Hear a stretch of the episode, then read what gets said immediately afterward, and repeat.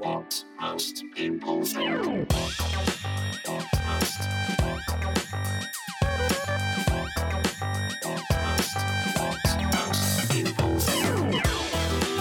Hello and welcome to episode 164 of What Most People Think. Uh, Geoff is back, back in the country at the weekend. I went to a family wedding in the south of. Was it in the south of? I don't even know where it was in France. I flew to an airport.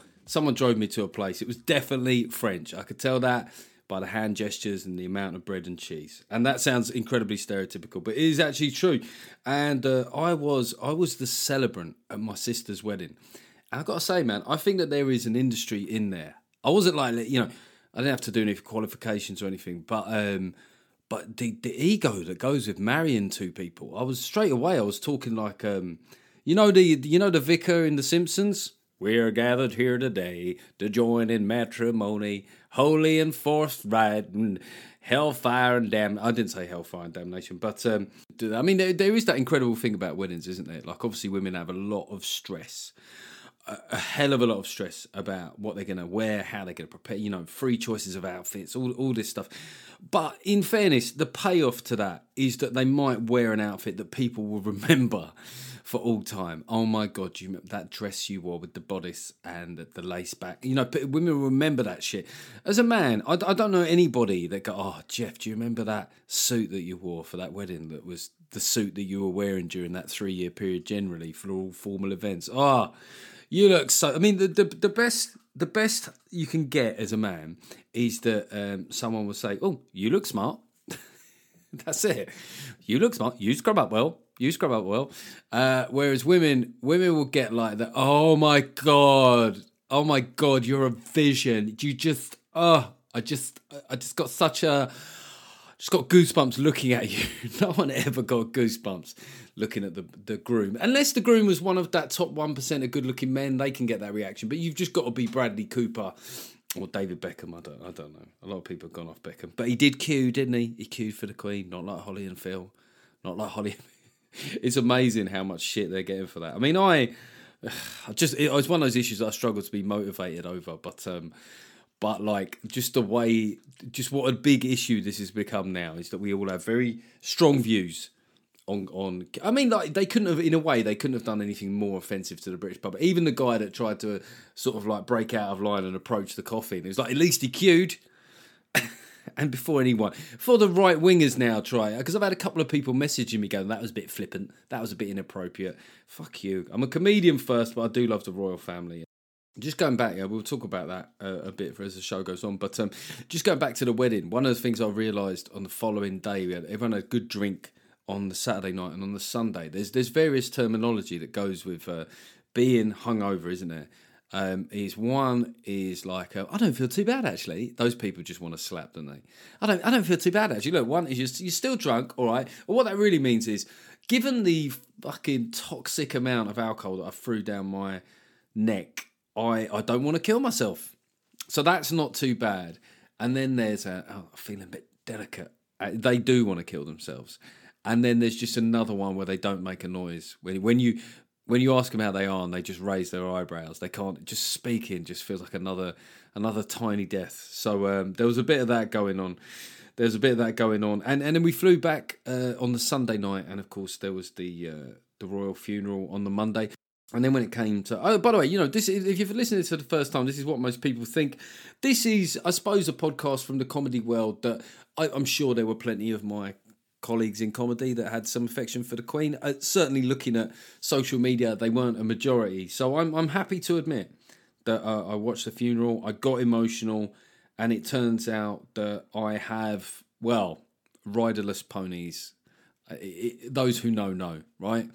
That moment where you saw the rider, it's a pony. She loved ponies. No, no, her and the pony. I'll go if I start and, and bagpipes. What is about the lone bagpipe? But that guy got me twice. So first up in the service at Westminster Abbey, and like, where's he going? Don't go, don't go, bagpiper, stay, stay. And I was like, okay, fuck, I didn't realise that would make me so emotional. Then we had the riderless pony, and then bagpipe guy strikes again, doesn't he? I'm like, don't, don't you, don't you dare walk away.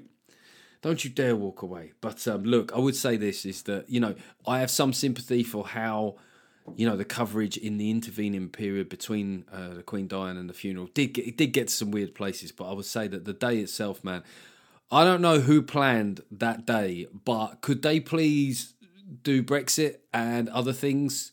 You know, could they just could they take over the economy because that was a fucking roaring success. Okay, the main talking point. Last episode, we were um, we were talking about um, many things really, um, but also the the surname Goebbels because there's certain surnames really that's uh, you know historically is a big shout to still have them, and um, we were wondering if there's still any people left called Goebbels. Uh, David informed us that Goebbels still exists in Teutonic world, mostly Western Germany. There was recently a socialist MEP from Luxembourg with that surname. Uh, Himmler and Goering can still be found too, but Hitler is rare now um, presumably owing to people to people changing their surname. I mean, yeah. I mean, anyone if you still got that name, and look, you go look. My family haven't done anything wrong. It was our family name long before that guy started ruining it for the Hitlers. I mean, he didn't he absolutely ruin it for us Hitlers? Hey, there's just probably about four of them that have left there. A, a WhatsApp group, you know, because they couldn't go on Facebook because they'd attract the wrong kind. Uh, we also spoke last week um, with Andrew Doyle about the sugar glass maker, and we spoke about poetry, and then we sort of came to a conclusion that there was something about the fact that you could make very beautiful things with sugar glass, like fake glass for film sets and stuff, but they would always be broken. And uh, a couple of people took up the the the offer to write a really shit poem about the sugar glass maker. So I'll read a couple of them out. Um, this is from David Smith. The sugar glass maker. Her bottles are faker then a couple of old lesbians. By the way, that's a reference from last week's show before the Cancel Brigade. Pipe up. Um, her bottles are faker than a couple of old lesbians. Frightening, scared thespians. Thespian. I like that because that rhyme doesn't properly work. Class struggle will prevail. Davy Boy Smith's Holy Grail. So set it up, comrade, because this poem is A grade. I like that. I mean, the rhyme scheme is fucking all over the shop. We've got some half rhymes there that don't really work. Good effort. We've also got this from Tim Cruddas. Um, so this is again his take on the sugar glass maker. Weep for the demotivated sugar glass makers. No wonder there's not that many takers in brackets. Love the use of brackets there. So bad. A shattering task to manufacture a product destined for immediate fracture. They've got the bottle, but they've got the arse. Not even allowed to make proper glass. More brackets. It hurts like a blow across the head dot dot dot, but not really. I mean, Tim, I love, I love your use of uh, punctuation there to make it worse. The brackets made it worse, and then the dot dot dot or the ellipsis. He says, as a former English teacher, but not really. Just just so incongruous and clunky. Well played, everybody there. Um, new patrons. So at board level, by the way, board level members, check your messages because a very significant board level benefit has been communicated to you, and that is in the works. Uh, also, by the way, this is for all Patreons. I'm looking at doing a Geoff Norcott and Friends gigs next year. A couple of gigs in the spring. Uh, and this will be in London and Leeds. And I'm sorry, I know there's lots of places, but I just have to pick places where I know promoters, friendly promoters that can put on the show and aren't, you know, overly sensitive about who we book and stuff like that. Um, so that will be uh, in the spring of next year. Two shows, one in London, one up north.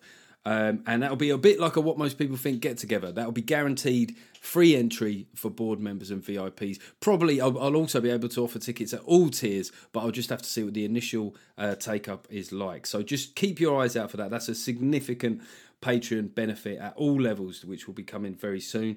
Uh, a board level, a board member, and these are people that have voluntarily upgraded to twenty quid uh, and above. We had Andrew Welch. Now, I spoke about Andrew uh, the other week and I did some shit joke about him welching on the deal. And God love him, he he went to 20 quid and then took it back down again. He welched on the deal. I mean, this is commitment to the bit. And then he went back up. He went back up. So he's still a board member. And uh, Karen, get him a coffee. Uh, we got some VIPs. John Winter. I think there seem to be a lot of returners there, as I keep saying.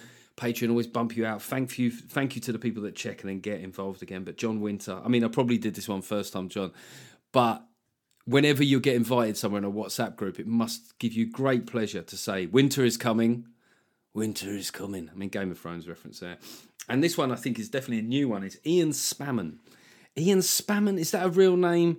Is that I'm googling this surname? No, you fucking. It's not your real name, Ian Spammon.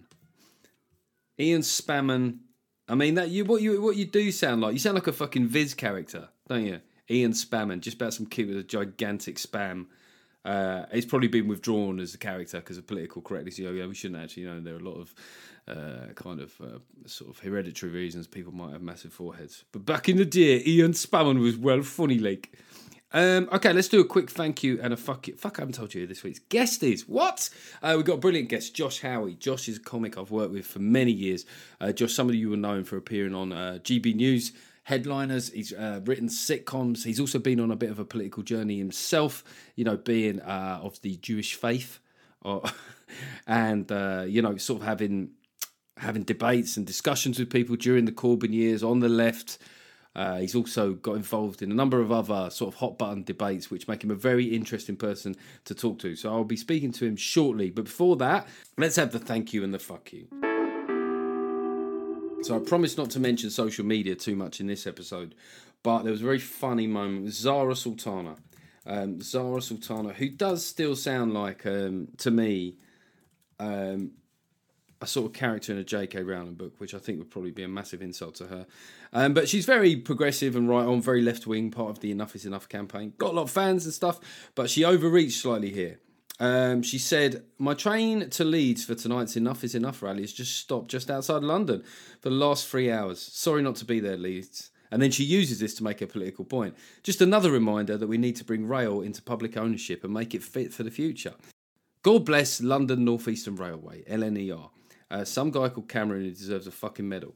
He says, I'm sorry for the delay, Zara. This was due to damage on the overhead electric wires, meaning services could not move around Stevenage, but services are now on the move.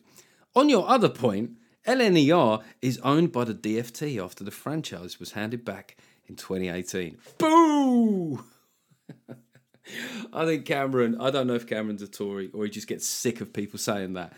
But uh, yeah, that was that was a, that was a bit of fun there. You know, I'm sure Zara Sultana will take it uh, in good humour because I mean, if anything, her tweet then actually points to the fact maybe we shouldn't renationalise railways. If essentially her tweet achieved the opposite of what, of what she wanted. Ah, we've all been there, mate. Don't worry about it, Zara. And the fuck you is to uh, Vladimir Putin. I mean, you, when you stop and think about how this prick has sort of changed the fabric of our sort of political timeline because of whatever insecurities and uh, just antiquated views about Russia and I mean it's a lot, isn't it? You know, it's and and it's gone badly for him recently uh, in Ukraine. It's, it's, quite clear now. At first, I thought, you know, is this just Western spin? But you know, it's quite clear that you, with a lot of backing, the Ukrainian forces have, have launched a, decent counterattack. So he's now giving this speech where he's gone for the partial mo- mobilization of all Russia. I mean, if there is a sign to any kind of sort of Russian who's a bit in the middle, like uh, I don't think it's going that well. Uh, just saying, you know, my you know my uncle got called up, so maybe maybe a special military operation in Ukraine, not so not so snappy. Hmm? He's then insinuated again, as he has many times, about nuclear weapons. He always he's always points to London as well. It's almost like you know America's the big lad and and and, and Britain is the slightly smaller lad. So he's thinking, oh, I'm, I'm not going to piss off the big lad too much. You go, but London, I fuck you up one time. That's a nuclear bomb for London. Well, you might want to you might want to check that with your mates who own property here, mate. I mean, that might be the final thing that actually gets Putin out of power. Like he just gets uh, some sort of coup of Russian oligarchs going. He's lost it this time. I have twenty one million pound mansion in London. Fuck you. Um, but I also thought, like at this point, as we're moving into autumn, right? You know, sad news around. What the Queen? Rising prices. Life's tough you know, it's weird still post COVID, that weirdness that none of us really talk about. The weirdness, you know, the post COVID weirdness that hasn't really left. I was like, you know what? Bring it on. Stop going on about it, Vladimir. Send that fucking nuke over here. It'll be a blessed relief for some of us. I feel very tired at the moment. I'm, I don't know about you. Since the temperatures dropped, I'm struggling to get up in the mornings. And yeah, you know, a nuclear war, I'd warm up nicely and then I'd be dead and all of this would be over. So yeah, don't fucking say it. We got to walk the walk, Vladimir. And he actually said, he also said, I'm not bluffing, really. I mean, well, people that aren't bluffing tend to not need to say that they're bluffing. 100%. I swear down. I swear, I swear. Do you remember when you was a kid? People swear like, I, like they'd always try and pull in someone emotive. I swear my little brother's life. I swear my little, I swear on my little brother's life, and I fucking love him like so much as well. So don't you dare say that I don't, because that boy is everything to me. I swear, I'm not bluffing. I mean, as phrases go, I'm not bluffing. Is up there with uh, oh, I like I like a good joke as much as the next man. No, you don't. The next thing that you're going to say is something that shows that you're a humorless prick, and so is Vladimir Putin. Yeah, if you're listening, Russia, fucking put set your sights on where I live. Okay, take me out. If you if you want to give a sign to the West, I'm ready. I could do with the I could do with the PR. Okay, it's time for the chat with Josh Howie. Uh, I should say I've recorded this again after the chat because what happened, there was loads of stuff I wanted to speak to about Josh. But once we got speaking about um, and the Corbyn years and what it was like for Josh, who is a who is a Jewish man and, and a left wing person, to be in and around that side of the fence politically, it, I just felt it was really compelling. So, so just to let you know, that is going to be, you know, sort of Josh talking about that time in history a lot, and I hope you find it uh, as compelling as as I did. So let's get into it with the chat with Josh Howie.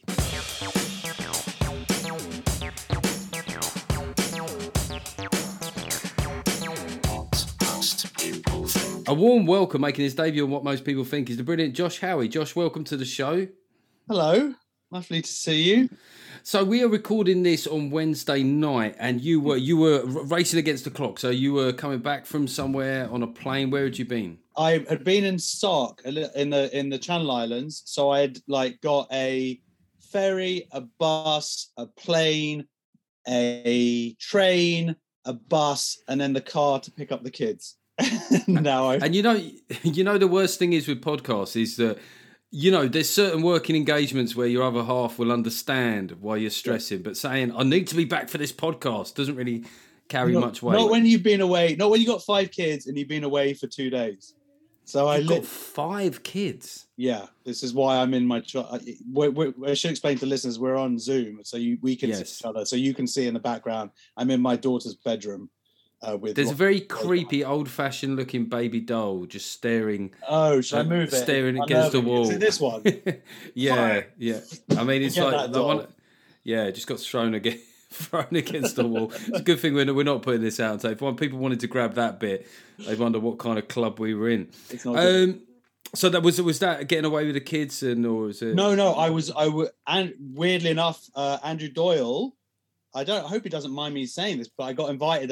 He was had a bunch of mates, and it was like a last minute thing. And um and friend Martin, you know, headliners. Um, Mhm. it's on GB News, and um, they went away and and um, and they were like, "Hey, do you want to come?" And it was great. It was just a really lovely couple of days. A friend of mine, Miriam, who's a brilliant artist, she used to be a stand-up, and uh, it was very chill. Didn't talk politics Were or any of you- that. It was just all very you nice. fascists together? I bet yeah, you any exactly. money. Yeah, well, that's I'm sure how some people would like to, but but actually, it was us playing um, a Yeah. card game that I bought called Skull King and trying to. I'm basically my brainwashing isn't political. My brainwashing is to get people into board games. Into board games. That is, in some ways, more sinister Absolutely, because it's a much bigger money pit than anything. than fascism. yeah, it just takes up a lot more time and energy, and it just becomes takes over in a way that I imagine fascism doesn't.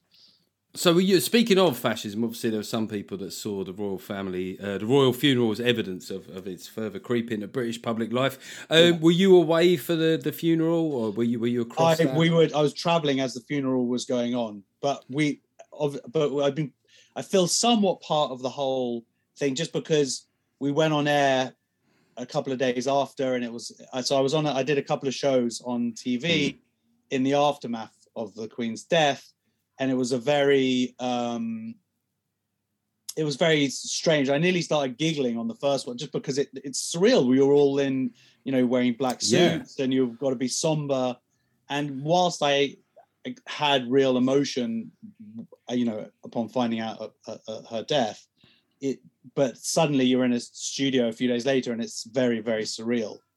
Um, oh yeah, I mean that pressure. That pressure is you. Everyone's the fourteen-year-old kid yes. uh, back at uh, church or any religious sort of like uh, place of worship, and you're told you you do you, not you have to be so and i and me more so because i am as you know just a bit of an idiot um so it's very weird to suddenly find yourself in this adult type Mm. Meant to be pontificating uh about this stuff but what is kind of great and i guess this ties into stuff we'll talk about is doing this headliners show which for anyone who hasn't seen it it's where you're going over the next day's uh, Yeah. news headlines and through the next day's newspapers is it really uh, because you're explaining these stories and then trying to come up with like hot takes on it, it Hmm. forces you to actually have an opinion about stuff. You wouldn't net that, and it's not that people don't necessarily have opinions; they might have gut reactions. But when you're forced to articulate things, you really have to sort of do a much more of a deep dive into all of these events that happen. And obviously, nothing has been a bigger event than the Queen's death.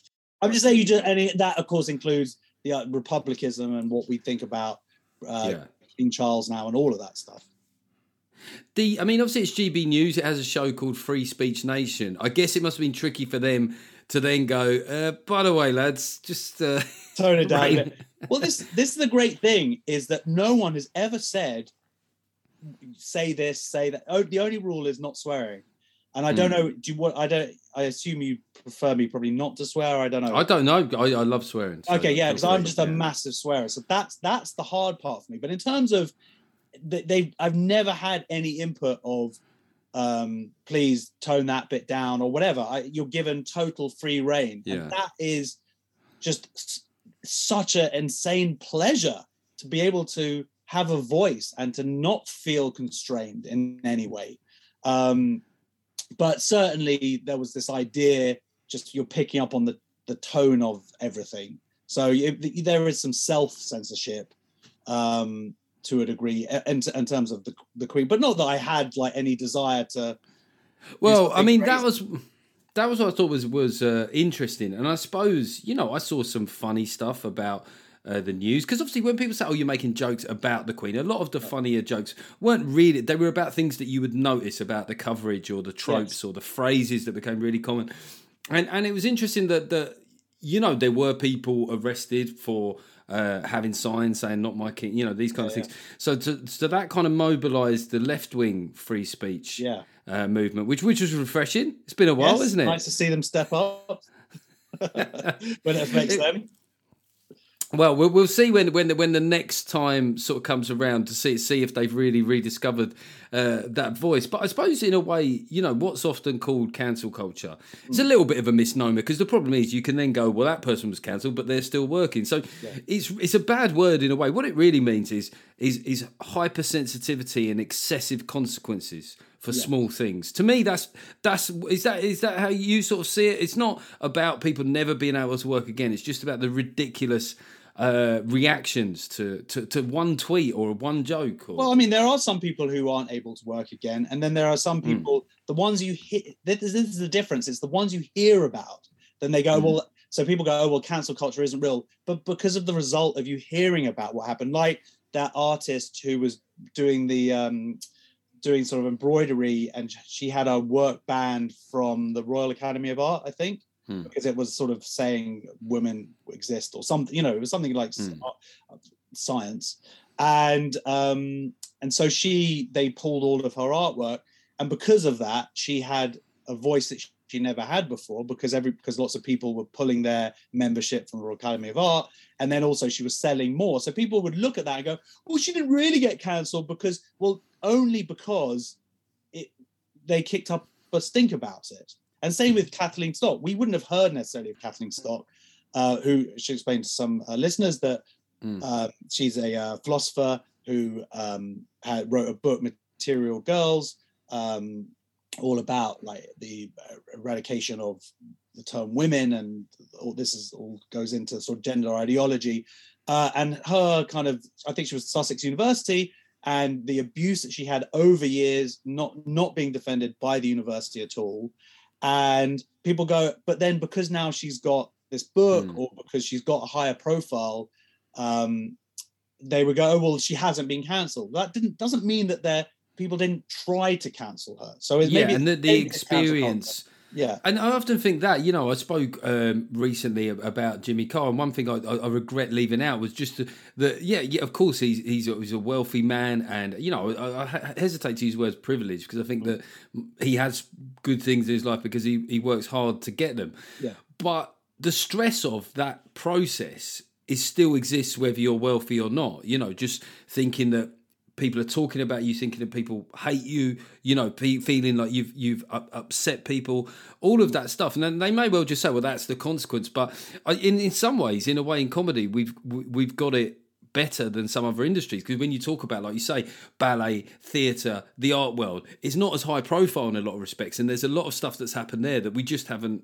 heard That's- as much about That, that is the big point, isn't it? Is that people try and say that cancel culture isn't real because they pick on these few cases where there are attempted cancels and it maybe backfired or raised people's profiles bigger. But of course, you're not seeing that all these other cancellations that have had an effect in their Yeah. in people's not you know, and certainly like you say in the arts, these things are higher profile. But what about the people who have lost genuine, you know, people who have lost their lost their jobs in normal jobs, nurses, whoever it is who've who've presented facts that go counter to the narrative, um, and and thus haven't got the promotion they wanted, or in you're seeing a lot of stuff in tech where certain people who have lost their job and then you don't and then you only read about the case like two years later or something and they have lost everything. There are people out I- there who have lost everything for stating that um that sex is binary. You know Hmm. that there it, it's happened and then sometimes you hear about it only long after the fact so um someone like jk rowling uh of course she hasn't been cancelled but they but if they could these activists would erase her figuratively and in lot some of them in reality Uh, just to sort of give people an idea of, of sort of where you're coming from politically. Yeah. So, like, if you just talk about like sort of left right politics, say one is the far left, uh, ten is the far right, and five, you know, five and six are, are, are in the middle. Where, where where would your politics typically probably kind of four. come? A four, so Four. sort of centre centre left. Centre left, yeah. I mean, th- there's a great cartoon somewhere where uh, of this uh, there's like little of someone picking up the sign that says left and walking to it and putting themselves down, and then but net and now it's like the far left is gone so far left, you know. So the Mm. people on the far left wouldn't consider me for a four. You know what I mean? For them, no. the scale, if you're not a one or a two, then you're a 10. Everybody else is a 10 for them. Yeah. Um, and that's what's kind of, for me, arguably it got, got this country partly the, the reason we are. And I'm sure that extremism goes on both sides. Mhm. But um, for me, the far left have a lot to answer for in terms of the present predicament in getting Boris Johnson into power and whatever. Um, because of their the purity politics and the purity spiral and no and no one ever being good enough. Um, Do you?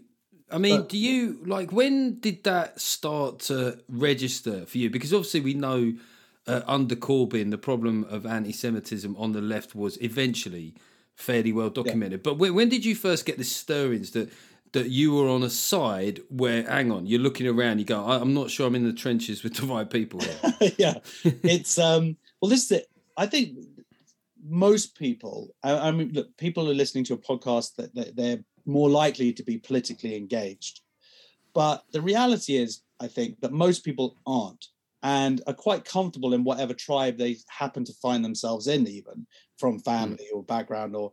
Um, and I, my parents worked for the Labour Party, even though my parents were wealthy, but they did the PR. I grew up sort of um, that Thatcher was bad and Labour was good, and I just voted Labour as a default. And that's probably. And then I remember Corbyn kind of getting in, or even during the election campaign for him to be Labour leader. And there were people I know knew who, uh, and Jewish people like, yeah, okay, like didn't really know anything about him, but I think people were just kind of feeling frustrated with what had happened over the previous few years, and Ed Miliband hadn't worked out great. So Mm. people were, and I think there was a general sense, and I sort of went along with it to a degree of excitement of someone who was different, who wasn't part of the political machine. Seemingly, he seemed to have this ante- integrity or whatever Yeah. and almost immediately some little reports would start coming up and there's this idea now because we're going to have to talk about like israel and stuff is that I mean, we should he- state state that, that you are Jewish as well. yeah so, don't- I so, don't- but he, that, that his the def, the default argument is from people defending the anti-semitism was oh he just criticized israel but Hmm. his allies were extremists and you know the, my great friend you know he, he was friends with people who murdered Jews. It's not just like he's him calling for peace in the Middle East. Yeah. Uh, he's hanging out with extremists, and so more and more started coming out. And I guess th- this is what did it for me was being gay. You know, I used to use, use Twitter just to as a way of just trying out gags, really. Like, yeah. Do you remember those old days? Remember those? Yeah, no, really, that was those were good times. It was like, Yeah, yeah. Oh, but you- now I get, I get this thing wherever I do a, a slightly duff tweet, I get thousands of people going, "See, this is right wing comedy." I'm like, yeah, it's all in this fucking tweet. Yeah, this yeah. thing, this thing that I come up with while I was having a shit. It's all yeah, here. exactly, and that's what it was for. And it was like, oh, Yeah. and then you'd be surprised because you know what it's like. You're a comic, you Mm. as much as long as you've been doing it, sometimes you still get surprised by the joke you think's a bit mediocre suddenly is Mm. your biggest cl- closer, and a joke you Mm. think is genius.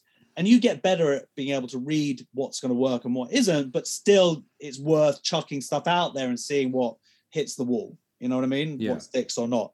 And so that's the way that I use Twitter. And then just um, you start seeing things that you know to not be true, whether it's comics putting stuff up or or uh, people who uh, are associated with them, and sort of saying, "Oh, this is a lie." And when you know something to be true, or, or saying things like, "Oh, it's just because he's anti-Israel," and you're like, "Well, no, he did go and lay a wreath at someone who chopped off the balls of a Jewish athlete."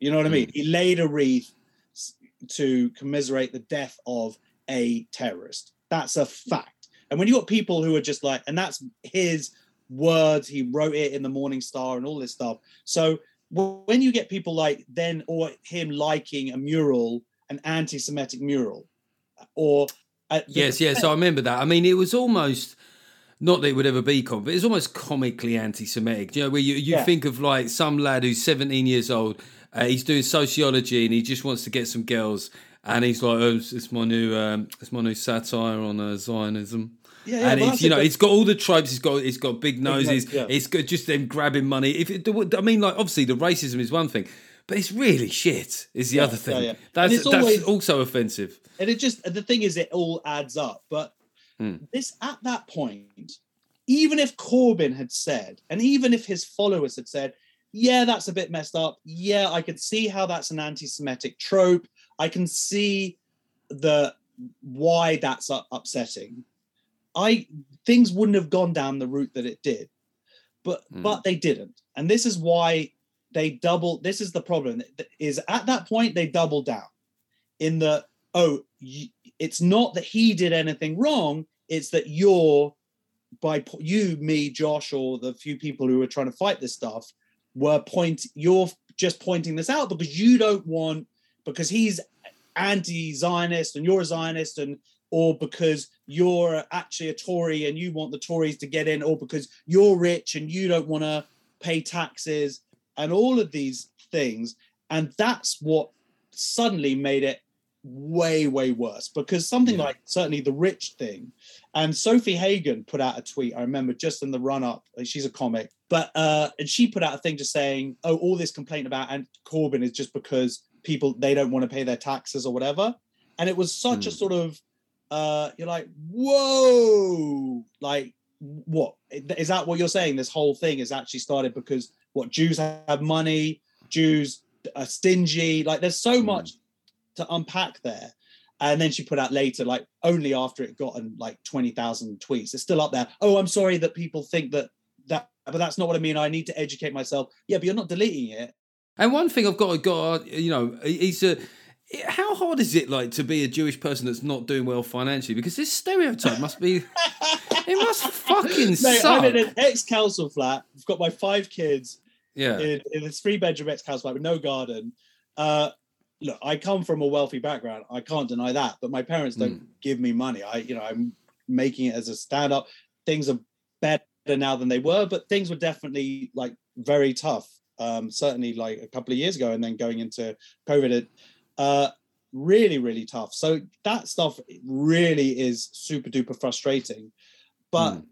but what and the other thing is you know i go to a, my kids go to a jewish school um and you're at the gates and with the other sort of parents Jewish. Now it's like, okay, some my kid, one of my kids just had a play date with someone. They've got a proper big old house. It's like my kids are like, Dad, you're a loser, as I pick them up. Um, and then, but that's like one person. And then there's some people who work. One one one of the moms works at the airport and doing security, and one and then there's essentially a lot of teachers. There's a lot of estate agents. There's a lot of middle class people with a few extremes of few people who actually have a bit of money, not necessarily millionaires, but definitely Mm. um, you know doing well. And then and a few people, uh, including myself, that are just got clinging on. Um, that's the reality of it. Um, so, but it, it- the idea that we're, all Jews are wealthy and whatever, it- yeah, it drives me totally batty. Uh, but I, I just wanted to say that that all of this is because the the far left, and this bleeds into the left. All of it happened because they wanted to feel like they were good people, that they couldn't possibly be anti-racist or be support or being supporting someone who is racist. So rather than in just just admit it, like we all make mistakes or we all Mm. you know, we all don't know the full information or whatever it is. But if Corbyn had just put his hands up and go, yeah, I see that's an anti-Semitic trope. I you know, but what did he do every Yeah. time? No, I am not racist. I am a good human being. What do his supporters think? He, we are not racist. We can It's impossible for us to be racist because we are on the left.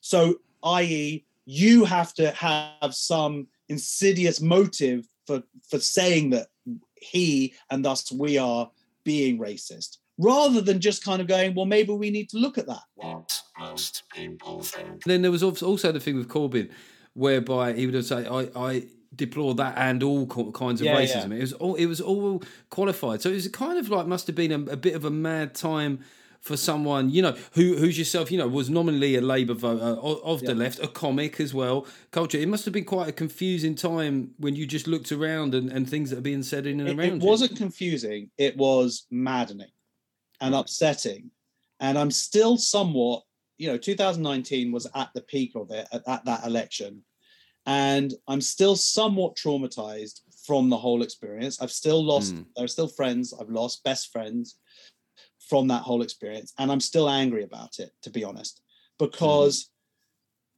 um it, the, it the I don't know. I actually don't really like using the term gaslighting. So, but but it just it was unending, and this is what people don't seem to get is first of all how few Jews there are in this country, about sort of two hundred fifty thousand or whatever. yeah, yeah. And of that 250,000, most, like most po- of the population, just want to get on with their lives. So it's hmm. not like, say, let's go back to the analogy of the school gates. Of the couple of hundred parents at my school, I pretty much am the only one who was actually really actively engaged in fighting this stuff. Now, the rest of everybody else did think, like 86% of the Jewish uh, population in this country, that Corbyn is an anti Semite. But most of them just get on with their lives because they're just trying to get Mm. by. But for me, I maybe the, it was a slightly worse or more intense because, like you say, being a comic and you're in a sort of traditionally left industry, was half of my friends are friends uh, are from that side or from the arts, and half of my friends are, are are people other parents at this Jewish school, and they were slightly more in their little bubble where they weren't seeing the the the the, the constant onslaught of social media stuff that I hmm. get from Facebook, from Twitter. There are comics that I've known, you know, 20 years and putting up the most outrageous things, like actual anti-Semitic things, and no one cares. And I, it's it just it, it it's and no one and and and comics who are meant to be all anti-racist and all this stuff, and no one backing me up. A few other Jewish comics, and and uh, and that's been the hard hardest part of it all Mm. is feeling somewhat alone and the only people who really been fighting this and this idea and again this goes down to like these anti-semitic jokes like oh israel is interfering in the elections this is what they'd say and all this stuff it's like mate i'm here i'm behind the curtain and the curtain is me and about 50 other jews fighting uh, probably about 100000 Corbynites. So in just in a pure numbers game, you Hmm. when you have got these pile-ons and the being swamped And now it's probably about 200 Jews and maybe 100 allies and other people who'll do Hmm. the occasional retweet or whatever. But the reality is, um, at the peak, it was probably like 100 to 200,000 of these like far left people just piling on. And there was just a couple of hundred of us trying to almost hold back that tide. And that was the hardest part of it. And people linking to blogs that you that you know like that are linked, you know, that, that that is like started up by a Holocaust denier and just like mad. Just it just got so mental. I was going Yeah. yeah. I mean, one of the first times, I mean, obviously, I was aware of some of these blind spots, and I, I, I remember the when I did in about 2018, I made a joke uh, about Corbyn and anti-Semitism on Mash Report. Oh yeah. I, sa- Yeah, I said, I said, he, I said, I said something like he's, he's, he's like a gangster's wife. He might not have killed anybody personally, but he knows where the shovels. Yeah, are. yeah, yeah. I remember, and, and like, but, but I remember like so many people from Jewish community uh, reached out, and when I spoke to them, and and I, I realised speaking to people just how undefended um, they felt at that time because, like you say, it was it felt insane that the things that a modern Western liberal culture is supposed to care about. Um, that there was somehow like a, bit- a bit of a pass for it, and and that to attack Corbyn for that was to attack left wing policies Yeah. somehow. Yeah, yeah, absolutely. And and and that's that was uh and like I say, tying into that we must have some ulterior motive rather than just if anybody had just said, including Corbyn, you know, yeah, I can see that maybe I need to do some work on some stuff or whatever. But just this doubling, it was this, it's never ending doubling down. And the reason why it gets worse and worse is because then it's like that, you know, the EHE, the AHRC, uh, Equality Human Rights Commission, then they're investigating Labour, the only other political party being investigated ever for racism, uh, being the BNP. And then you'd sort of say that to them. And then then it came out and they found that Labour had broken the law.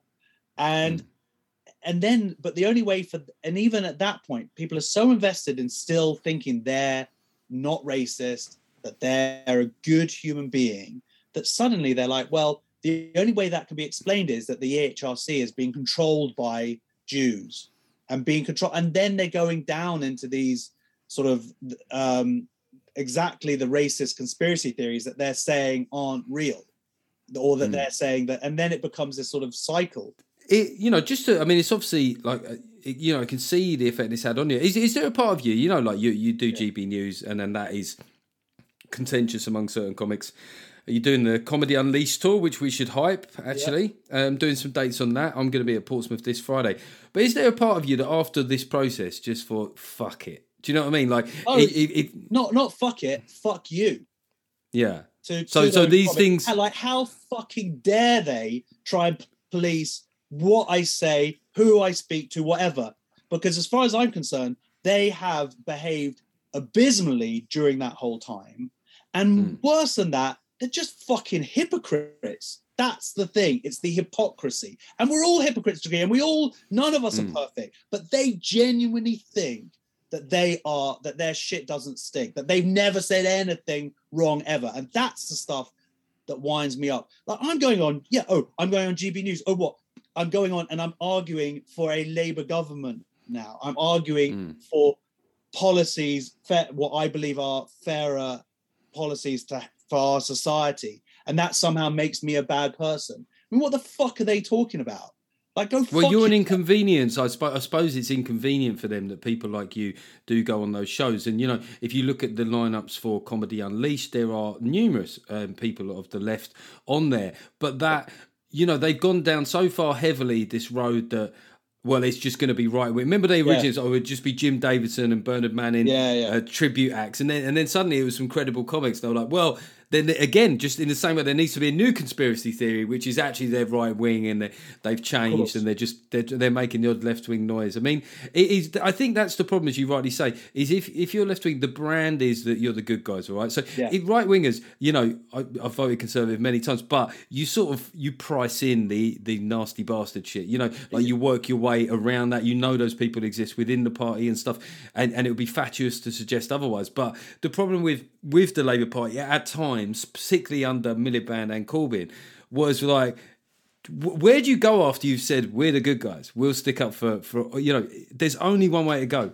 yeah, all they could do is is do this sort of endless doubling down. But it got it, the thing is, you know, we're talking about that journey is, you know, 2017, you start 16, you start noticing things, 17, tweeting, 18, and that there was two, three years, and it just really took over my life.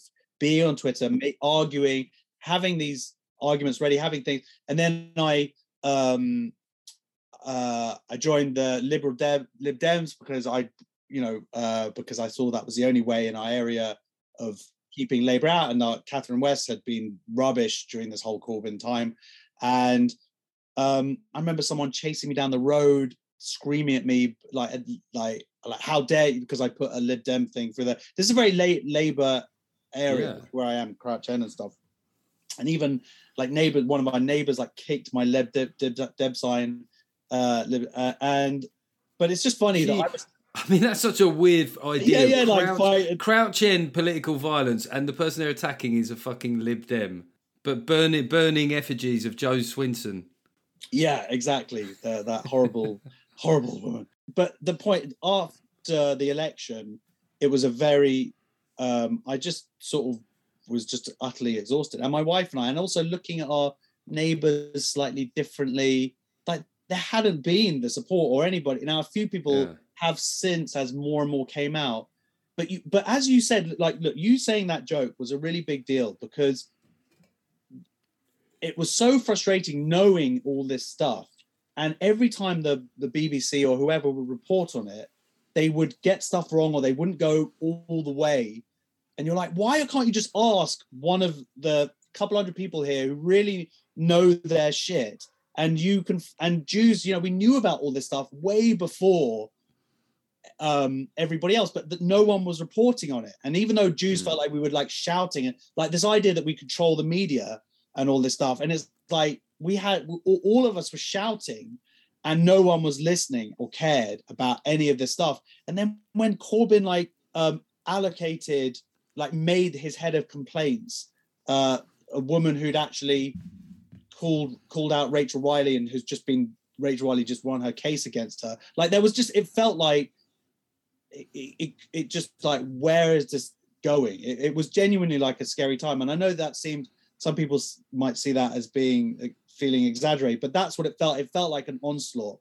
And because i guess people if they're not in on it and aren't getting this kind of abuse i had death threats i had violent threats even from people i know but i had like on my wikipedia page being attacked like pile-ons online abuse through my website uh, emails and stuff i mean it was it was sort of insane and the thing is, I think, like most people, as we, is that I'm not a, traditionally a politically engaged person. I was quite happy just hmm. being mm. like, oh, I'm Labour. That means I'm a good person, and I'm just going to vote Labour, and I don't want to have to think about any of the stuff.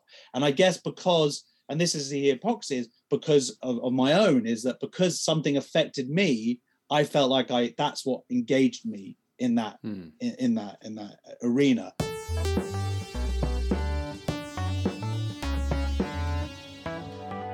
Okay, uh, just button in. Hope you're enjoying the chat with Josh there. Just to remind you of a couple of things. Uh, also, um, for some reason, my podcasts on all platforms were only showing the last 100 podcasts.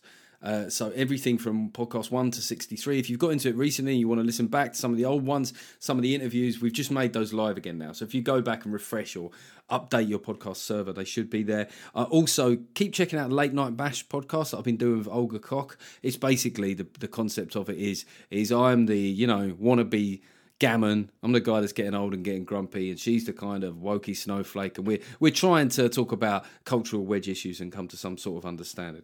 Um, so do check that out, give it a rating and stuff like that. It's all good, you know, because Dave are paying for it and stuff. I don't want it to. I don't want them to go. Oh, we give, we give you your own thing, and no one fucking listen to it. Um, so that would be good. And I, th- I think you will enjoy it. Um, also, I've got a TikTok account. I'm trying to push this TikTok, and every time I mention it to my mates, they. It's not noncy to have a TikTok account. Maybe I need to do a national campaign for TikTok just to kind of get them some better PR among blokes my age. Geoff Norcott says it's not noncy to have a Twitter. Um, so for the time being, I'm not flogging anything in particular, but obviously uh, there's a book. There's my book there. If you haven't, you know, if you've got an Audible account, I believe that you can use your credits and listen to it. If you have listened to it, obviously keep those reviews coming in for it and stuff like that. And let's welcome a few more uh, patrons. I think two of these are returners again. Thank you, Patreon, for booting them out. Jane Haslam, I do remember Jane's name, Jane Haslam. Uh, Matt Wynn. We know Matt Wynn. We've mentioned Matt Wins many times. The, the Haslam Wynns. Are you married? The Haslam Wynns.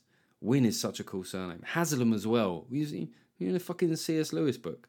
Or is it Aslan? I don't know. But anyway, thank you both of you for checking your accounts and reactivating them. And then this one I think is a new account, which is Colin Smithers. Smith. And I know, Colin, that your life took a turn for the worst. If that really is your your surname, or maybe you're good mates with fucking Ian. Is it Ian Spamman?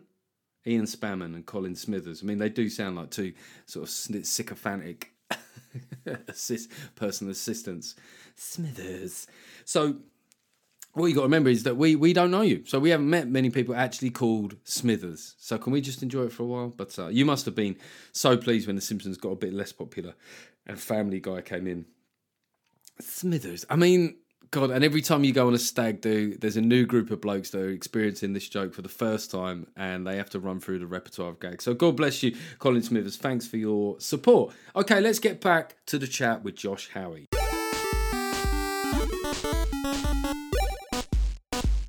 So we spoke a bit about what kind of guides you in terms of your sort of political and, and social views. I was I was interested. I mean, one thing that I've just got to remind myself of. You had this great routine about uh, the fact you were in, in a Jewish hip hop. Oh yeah. Um, group. I can't remember the bloody name. No, I was yeah, I was in a Jewish hip hop. Um, it's all about wanting to be black, like a white guy wanting to be black. And so when I was 16, yeah. I was this Jewish hip hop group. We were called Circumcised. I was Snip Doggy Dog and we wrote songs that dealt with lifestyle of the young Jewish male, like Obligatory Tales my street, Don't Fuck With Me, My Father's a Lawyer. And there was a song about wanting to be the same as everybody else, Slip Me Some Skin. Um, and uh, and this is a real thing that you did. Yeah, you, yeah. I had. I used to. Jewish lads I went doing to school in Notting Hill. I went. I went to school down Portobello Road, and I used to go to this barber around the corner on Portobello Road that that would like do this fade into the back of my head, the Star of David. But mm. what happened was I was actually raised as a Buddhist, and then when so I, your your parents were they both Jewish? So my mum's Jewish, my dad isn't.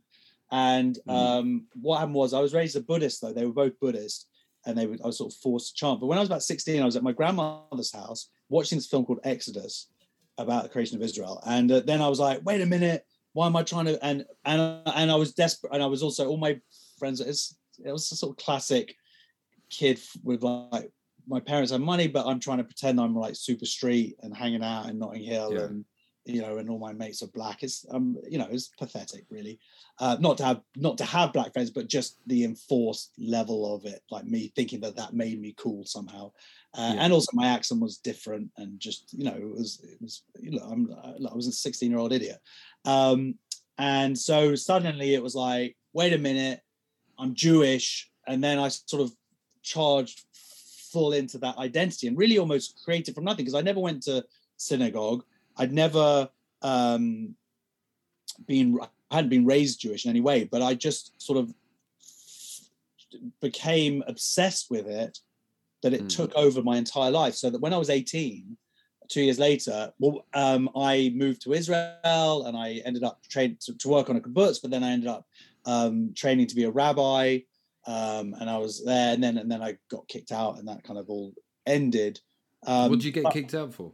I got caught. I did a Edinburgh show about it years ago called Chosen, but it was all basically I got caught sleeping with a non-Jewish girl um, on uh, Tisha B'av, which is a very sad Jewish festival, and it was in in in yeshiva, which is the Jewish rabbinical school. Um, hmm.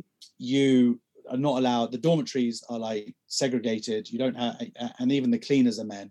So, but but I'd met this girl in Tel Aviv. Like we'd had a weekend off, and I'd gone with my mates to Tel Aviv, and we met this girl on the beach. Was Roman Catholic girl from Rome with this big Star of David. Uh, sorry, with this bigger cross.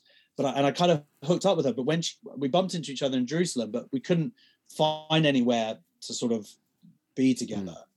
And then I knew that that evening, because this is big holy festival that everybody would be down at the Wailing Wall at the hotel, all the rabbi. So I knew everything would be empty. So I snuck her into my dormitory and I got caught by one of the rabbis, one of the head rabbis, and they were very, very angry at me. Rightly so. It was very mm. disrespectful to their thing. I mean, look, but I'm, i was 18 and horny and an idiot. Um, mm. Things changed. Um, and um, but I love the fact that at that point your dick overtook whatever kind of any faith any spiritual, absolutely. uh, which was There's- very I mean, that's the one true God at the age of eighteen. of course, is, you, you know, is your dick and what it's telling you to do. absolutely. And um, so yeah, they they sort of politely asked me to leave. I think they were a, they were also frustrated with me because I think they. I was pretty good in my in the training. I, I- think I would have made a good rabbi. Like, there's a lot of analytical thought. There's a lot. It's like it's very Mm. puzzling, and you're dissecting stuff. And I still do it to a degree in terms of religious commentary, like reading the Torah, and I, that's the, gives me great pleasure to kind of find interesting angles on things.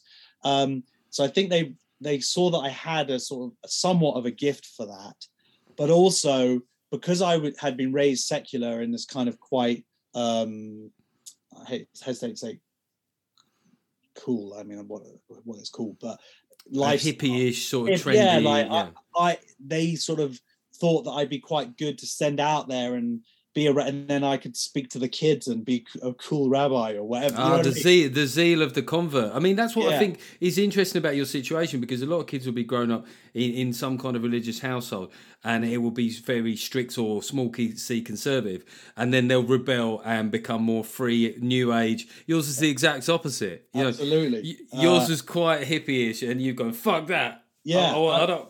I want to be in all male environments, no touching girls.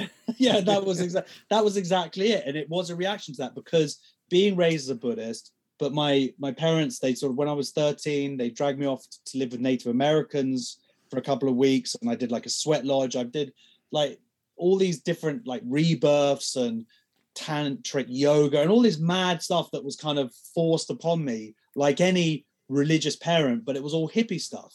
And so hmm. I absolutely this was me pushing against that. Um and but i did saying all of that uh and uh, but that also came out in terms of like i never smoked. My parents you know did did drugs um and or you know smoked weed and other things and whatever but i've never done any drugs. I've never smoked cigarettes. And and um so there is that was also part of that pushback. But that's not to say that that that judaism as a religion, even though Judaism doesn't like the word religion, it's seems more as a way of life, doesn't give me great pleasure and spiritual pleasure, you know? So um, I don't want to put it all on that. It wasn't, I wasn't trying to get religious when I was out there, but what happened was I was actually just very much a Zionist. I wanted to reclaim the land. And, but when I got out there, I was working, they put me in this, on this kibbutz, um, they put me in a kiosk selling ice creams, and I thought I was going to be like digging ditches, and Hmm. I had this. You know, Yeah, that's all, not very kib- kibbutzy, no, is it? all of that had been done 50 years before, so they put me. So they did it as their favor to me. They Yeah. uh, because actually on the kibbutz, all the volunteers weren't Jewish. They were all people like hide. There are a lot of people like hiding from different parts Hmm. of the world. It's a bit weird. The volunteers, and actually they were very anti-Semitic. A lot of the volunteers, which is also strange. So I was the only Jew amongst these volunteers. And I think that the people who did the allocating of the jobs saw that and were like, oh, we're going to do you a little favor and put you in the Kushti job, which was in Mm. this sort of, it, this was down in the Ein Gedi, this Ein Gedi, it was in the desert. And so it was like in a kiosk and it was air conditioned and you could eat all the sweets you wanted. You just couldn't steal money, but, and you were just selling ice cream. They thought, and after I did that for about a month and I went back to them and said, look, could you, I want to do something Mm. hard, please. they thought I was mental. Like what? So they put me in the date plantation, which was a nightmare. Like I was up at four in the morning. It was like you're hanging off trees, you're getting pricked by the branches, and these big welts.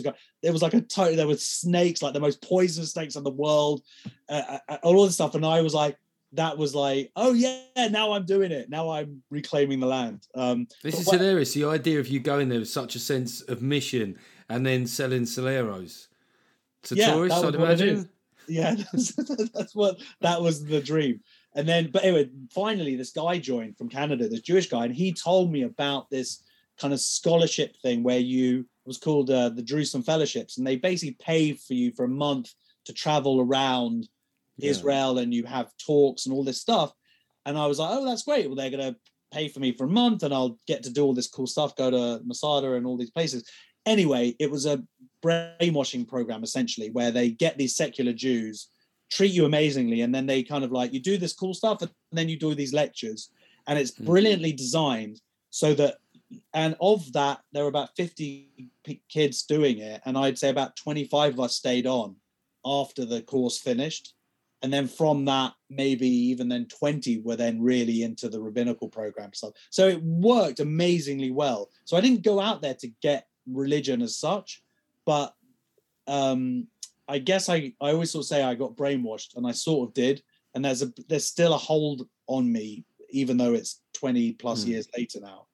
Um, I believe in God and I believe that God wrote the Torah and all this stuff. And it's, it's I, you know, it's not going to budge. I mean, it's so funny because, like, you, you know, you've held on to, uh, like, a, you've sort of resurrected really a part of your family culture. Yeah. Um, but also, you know, in, in Jewish culture, we understand like the, the, the importance of humor, and so like the the recon, you know, you don't strike me as like like massively like orthodox, obviously, Yeah. because like what you what you do and the subjects that you talk about, it would be difficult. To, to do that, although you know I haven't seen you stand up for a while, but it's interesting that in a way, like you've sort of brought them both together somehow in, in a really unlikely way. yeah. Well, I was raised culturally Jewish in that Yeah. you know, we, uh, you know, the bagels and the films and the, and all of that stuff. And I knew I was Jewish. Um, a weird thing happened to me when I was 13. I st- went to boarding school and we are all lined up by these older kids.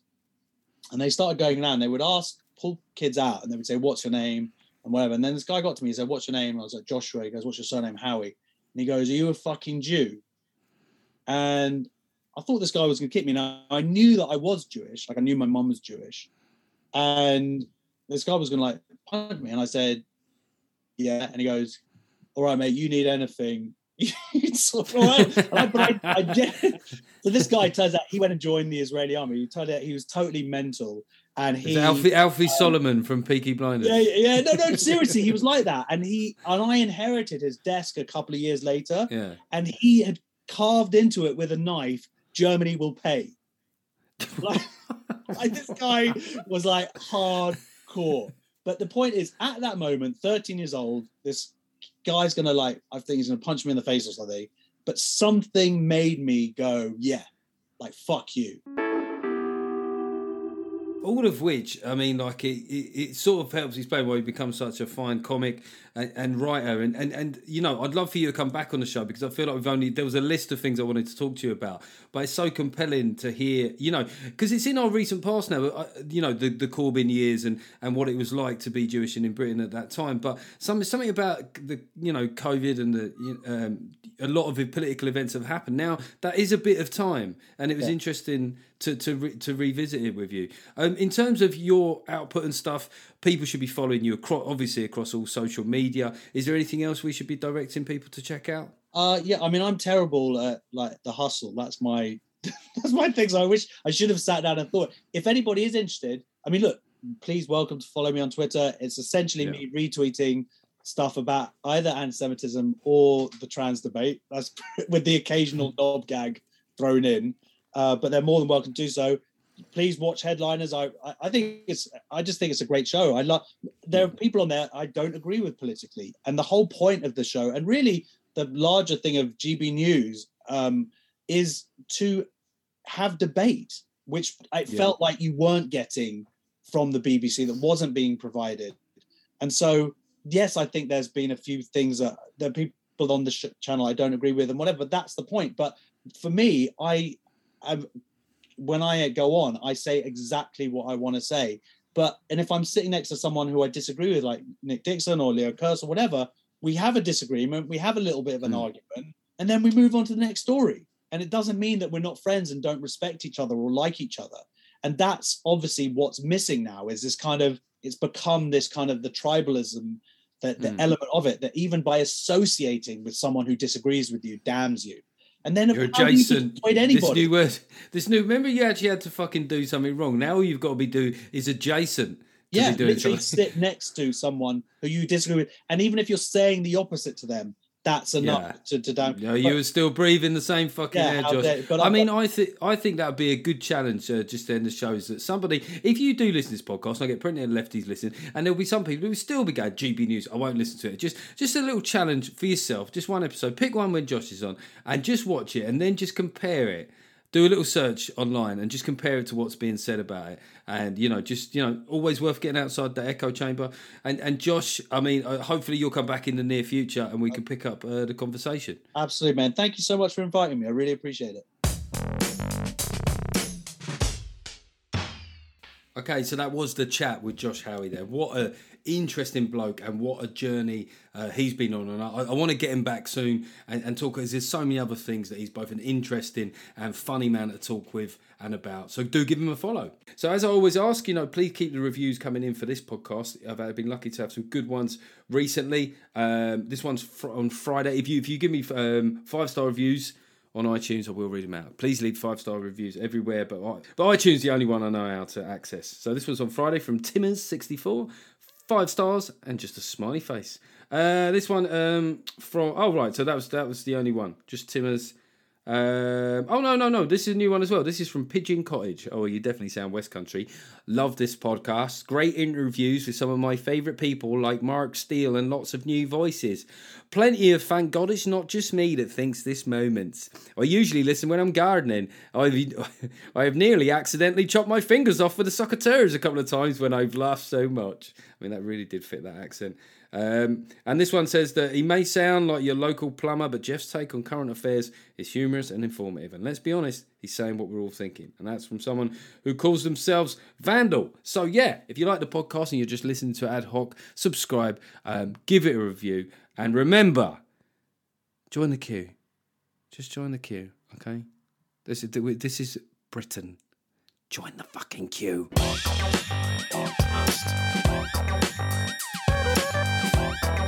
Podcast.